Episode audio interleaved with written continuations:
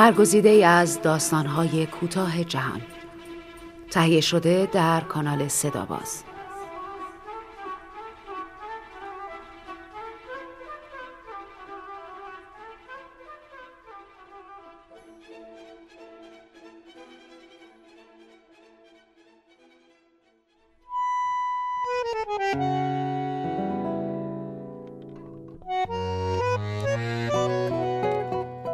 آدم بدشانس.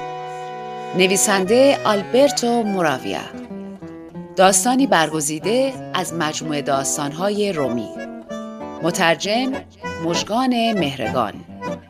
انتشارات کتاب خورشید. با صدای بهناز بستاندوست.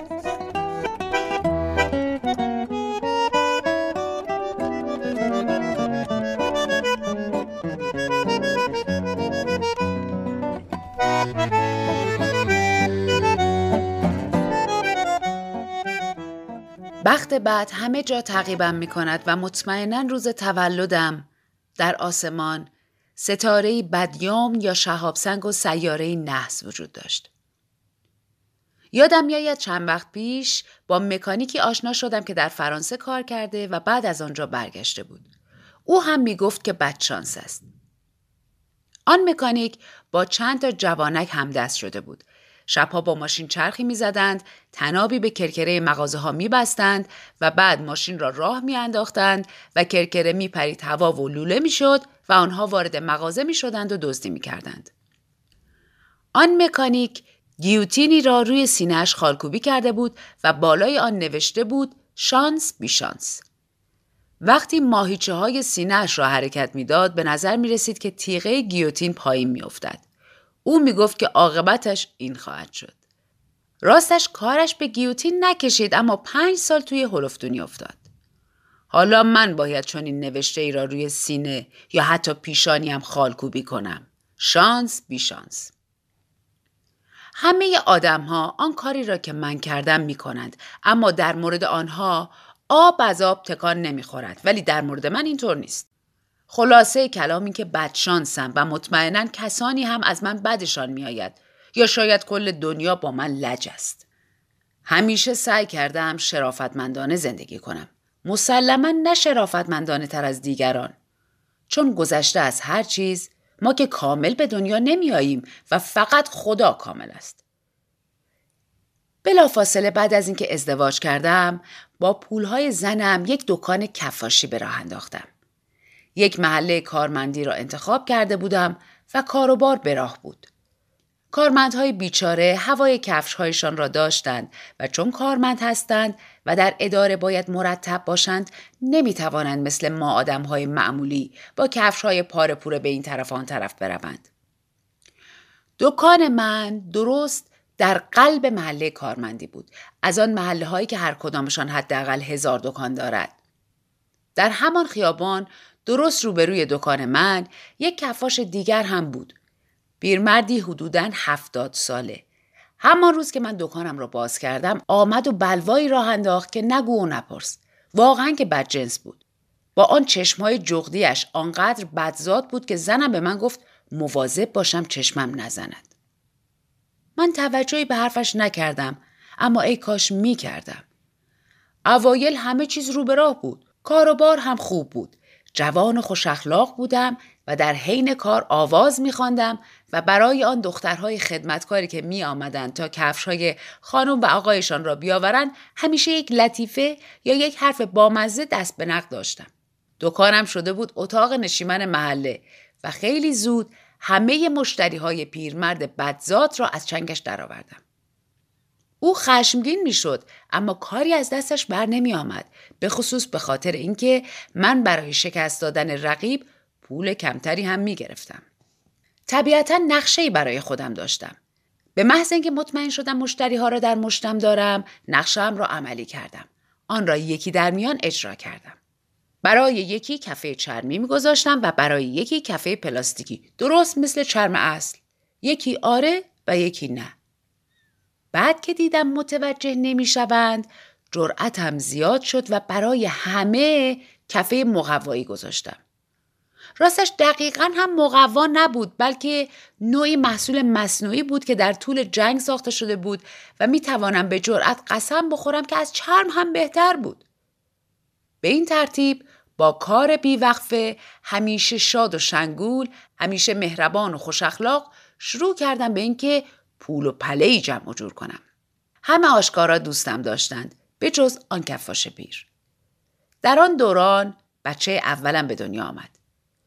متاسفانه نمی‌دانم چطور شد که یکی از آن کفش هایی را که کفی زده بودم باز شد. شاید به خاطر باران بود. مشتری به دکانم آمد تا اعتراض کند. تصادفا درست همان روز همه کفش های من شروع کردند به اینکه چسبشان باز شود. می‌دانید که این چیزها چطور اتفاق میافتد؟ در تمام محل چه افتاد و دیگر کسی پیش من نیامد و همه برگشتند پیش بیرمرد. او حالا دیگر پشت شیشه دکانش به ریشم میخندید و کاری نمی‌کرد جز اینکه چکشکاری کند و دوخت و دوست. در حالی که من داشتم گلویم را پاره پاره می کردم که توضیح بدهم عمد فروش سرم را کلاه گذاشته و تقصیر من نبوده است اما هیچ کس حرفم را باور نمی کرد. بالاخره کسی را پیدا کردم که دکانم را خرید و من آن اندک پول را برداشتم و از آنجا رفتم. فهمیدم که نباید بیخودی به کفش و کفاشی اصرار داشته باشم. پس تصمیم گرفتم شغلم را عوض کنم. نوجوان که بودم نزد یک لوله کش کار کرده بودم و با خودم فکر کردم یک دکان لوله کشی راه بیاندازم. این بار هم با انصاف کارم را شروع کردم. محله در مرکز شهر را انتخاب کردم. آنجا که همه خانه ها قدیمی اند و لوله هایشان پوسیده است و تأسیسات ساختمانیشان قدیمی. دکانی را در یک خیابان زشت، مرتوب و بدون آفتاب پیدا کردم که درست قد یک سوراخ بود و بین دکان زغال فروشی و اتوشویی قرار داشت. ابزار آلات خریدم.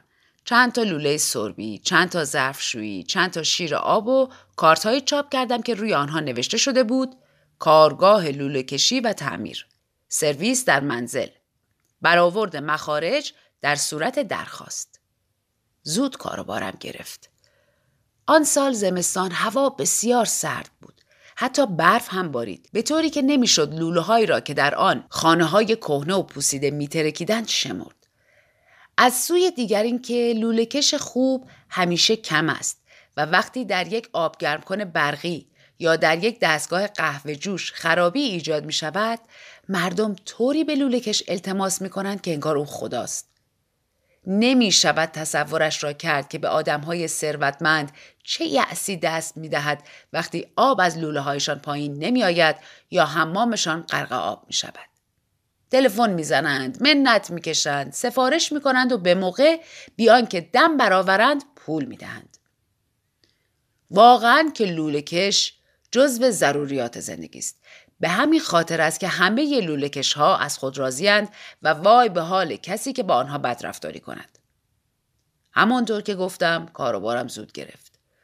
دکانم تاریک و کوچک بود و در ویترین چیزی نداشتم به جز یک دوجین شیر آب. اما آدم های زیادی به سراغم می آمدند و خیلی زود تمام روز را مشغول کار شدم. اگر یک لولهکش دیگر دکانش را درست روبروی دکان من باز نمی کرد همه چیز بی درد سر پیش می رفت.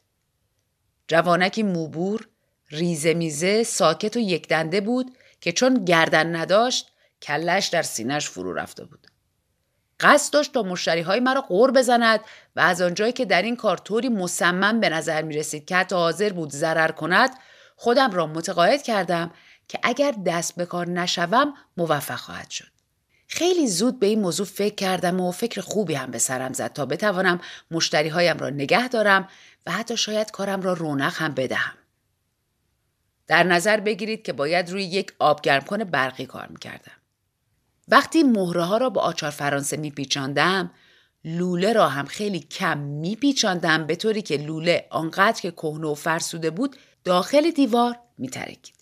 شپنگام خانه غرق در آب می‌شد مشتری به من زنگ می‌زد من دیوار را میریختم لوله را عوض می‌کردم و همه اینها کلی کار می‌برد خلاصه اینکه خرابی به بار می آوردم. دقت می کردم جایی که قبلا تعمیر کرده بودم را خراب نکنم. با این روش با رقیبم مقابله کردم و حتی وضعیتم بهتر هم شد. در این اسنا بچه دومم هم به دنیا آمد و نفس راحتی کشیدم. این بار واقعا از تیرس بدشانسی در امان مانده بودم. اما هیچ وقت نباید ندای پیروزی سر داد چون یکی از آن خرابی هایی را که به بار آورده بودم از آنچه پیش بینی می کردم فراتر رفت. یک آبگرم کنه برقی جرقه زد و آتش به کمد و بعدش هم به کل آپارتمان سرایت کرد. از بدشانسی هم کسی کارم را دیده بود. ظاهرا پسر بچه‌ای که به کارهای عملی خیلی علاقه داشت. آنچه بر من گذشت غیر قابل توصیف است. چیزی نمانده بود سر از زندان در بیاورم. این بار هم مجبور شدم دکانم را تعطیل کنم و از آن محله بروم. با لجاجت خواستم برای بار سوم هم دکانی دست و پا کنم. حالا دیگر پول کمی در بساط داشتم و با دو بچه و یک توراهی خیلی جای امیدواری نبود. به محله در حومه شهر حوالی کشتارگاه رفتم که واقعا پر جمعیت بود و یک مغازه کوچک تشک دوزی باز کردم. این بار ایده ایده زنم بود چون پدر زنم تشک دوز بود. یک چرخ خیاطی، چند تا تخت فلزی، چند تاق پاچه روتوشکی، یک کمی پشم و یال و دم اسب خریدم. زن بیچارم با اینکه حامله بود با چرخ خیاطی می‌کرد و من کارهای سنگینتر را انجام می‌دادم. مثلا پشم و پنبه می‌زدم. محله بسیار فقیرنشینی بود و سفارشات کمی دریافت می‌کردم. حتی نمی توانستیم شکممان را سیر کنیم به طوری که به زنم گفتم این بار خلاصی از شر بدشانسی آسان نیست. اما طرفهای بهار وضع بهتر شد چون فقیر فقرا هم به نظافت اهمیت می دهند. خانواده های بیچاره هر زحمتی را به جان می‌خرند تا خانهشان مرتب و منظم باشد. بنابراین خیلی از زنهای محله بهار پیش من آمدند تا تشکهایشان را دوباره درست کنند. می‌دانید که این چیزها چه روالی دارد. یک ماه قبل از کسی خبری نیست. یک ماه بعد دیگر نمی‌توانی سرت را بخارانی. از آنجایی که به تنهایی از عهده کارها بر نمی آمدم شاگرد گرفتم. یک پسره 17 ساله آشغال که او را نگوس صدا می زدن چون درست مثل نگوس حبشهی پوستش چیره و موهایش فرفری بود. او را به این طرف آن طرف میفرستادم تا تشکها را ببرد و بیاورد. من در دکان میماندم و کار می‌کردم. نگوس همیشه مایه نگرانی مادر رخشویش بود. یک روز که او را فرستاده بودم تا فاکتوری را برایم تصویه حساب کند دیگر به دکان برنگشت. به مسابقه فوتبال و بعد هم نمی‌دانم به کدام گوری رفت و خلاصه اینکه پولها را بالا کشید. بعد با کمال پررویی به دکان آمد و گفت کیفش را دزدیدند. من به او گفتم دوست او بد جوری جوابم را داد و من هم یک سیلی جانانه توی گوشش خواباندم و بعد مجبور شدم به زور او را از دکان بیرون کنم. این موضوع مجددا موجب بدقبالیم شد. آن پس فطرت در تمام محل چرخید و چو انداخت که من مدتی قبل در بازدوزی پنج تا تشک در یکی از آنها ساز پیدا کرده و نه تنها آنها را همانجا ول کردم بلکه چند تا ساز هم در آن چهار تشک دیگر قرار دادم و این کار را برای آن کردم که در فصل گرم آینده دوباره آن تشک ها را برایم بفرستند تا بازدوزیشان کنم.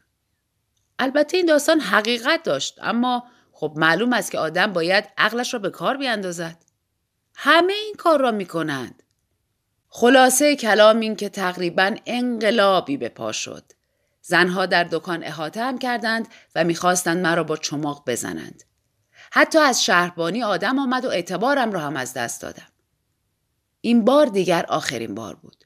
چرخ خیاطی و آن اندک وسایل را فروختم و بی سر و صدا و درست مثل یک دزد شبانه از آنجا رفتم. حالا من می‌گویم که آیا بدشانستر از من هم آدم در این دنیا هست؟ من فقط می‌خواستم شرافتمندانه و با آرامش کار کنم و با کمی زبل بازی به کارم رونق بدهم نه بیشتر از آنچه که خیلی های دیگر می کنند.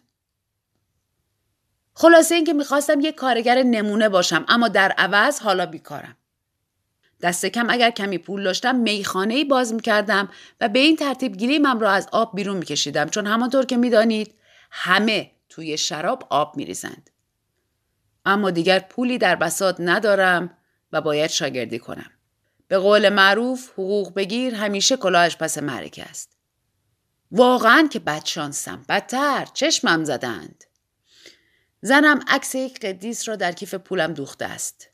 چند تا شاخ و خرتوپرت که باعث خوششانسی هم می‌شوند هم با خودم حمل می‌کنم. بعد تازه روی سردر خانه یک نعل اسب را با تمام میخایش آویزان کردم. اما با همه این اوصاف بدشانسم مثل یک بدشانس زندگی کردم و مثل یک بدشانس از دنیا خواهم رفت. نزد کفبینی رفتم تا بدانم چه کسی از من بدش میآید. به محض اینکه کف دستم را دید دستهایش را به طرف آسمان بلند کرد و فریاد کشید وای وای چی می‌بینم چی می‌بینم؟ من وحشت برم برداشت و از او پرسیدم چه دیده است؟ او جواب داد پسرم یه بخت سیاه سیاه همه از تو بدشون میاد. از او پرسیدم خب یعنی چی؟ یعنی که شجاع باش و به خدا پناه ببر. اعتراض کردم و گفتم اما من همیشه وظیفم انجام دادم. اون گفت پسرم خیلی ها می‌خوان سر به تنت نباشه. به چه دردی می‌خوره که تو وظیفتو انجام بدی ولی آدمای زیادی چشم دیدنتو نداشته باشن؟ فقط باید عذاب وجدان نداشته باشی. اون وقت من جواب دادم واسه من همین بسه که وجدان راحت داشته باشم که دارم دیگه هیچی برام مهم نیست.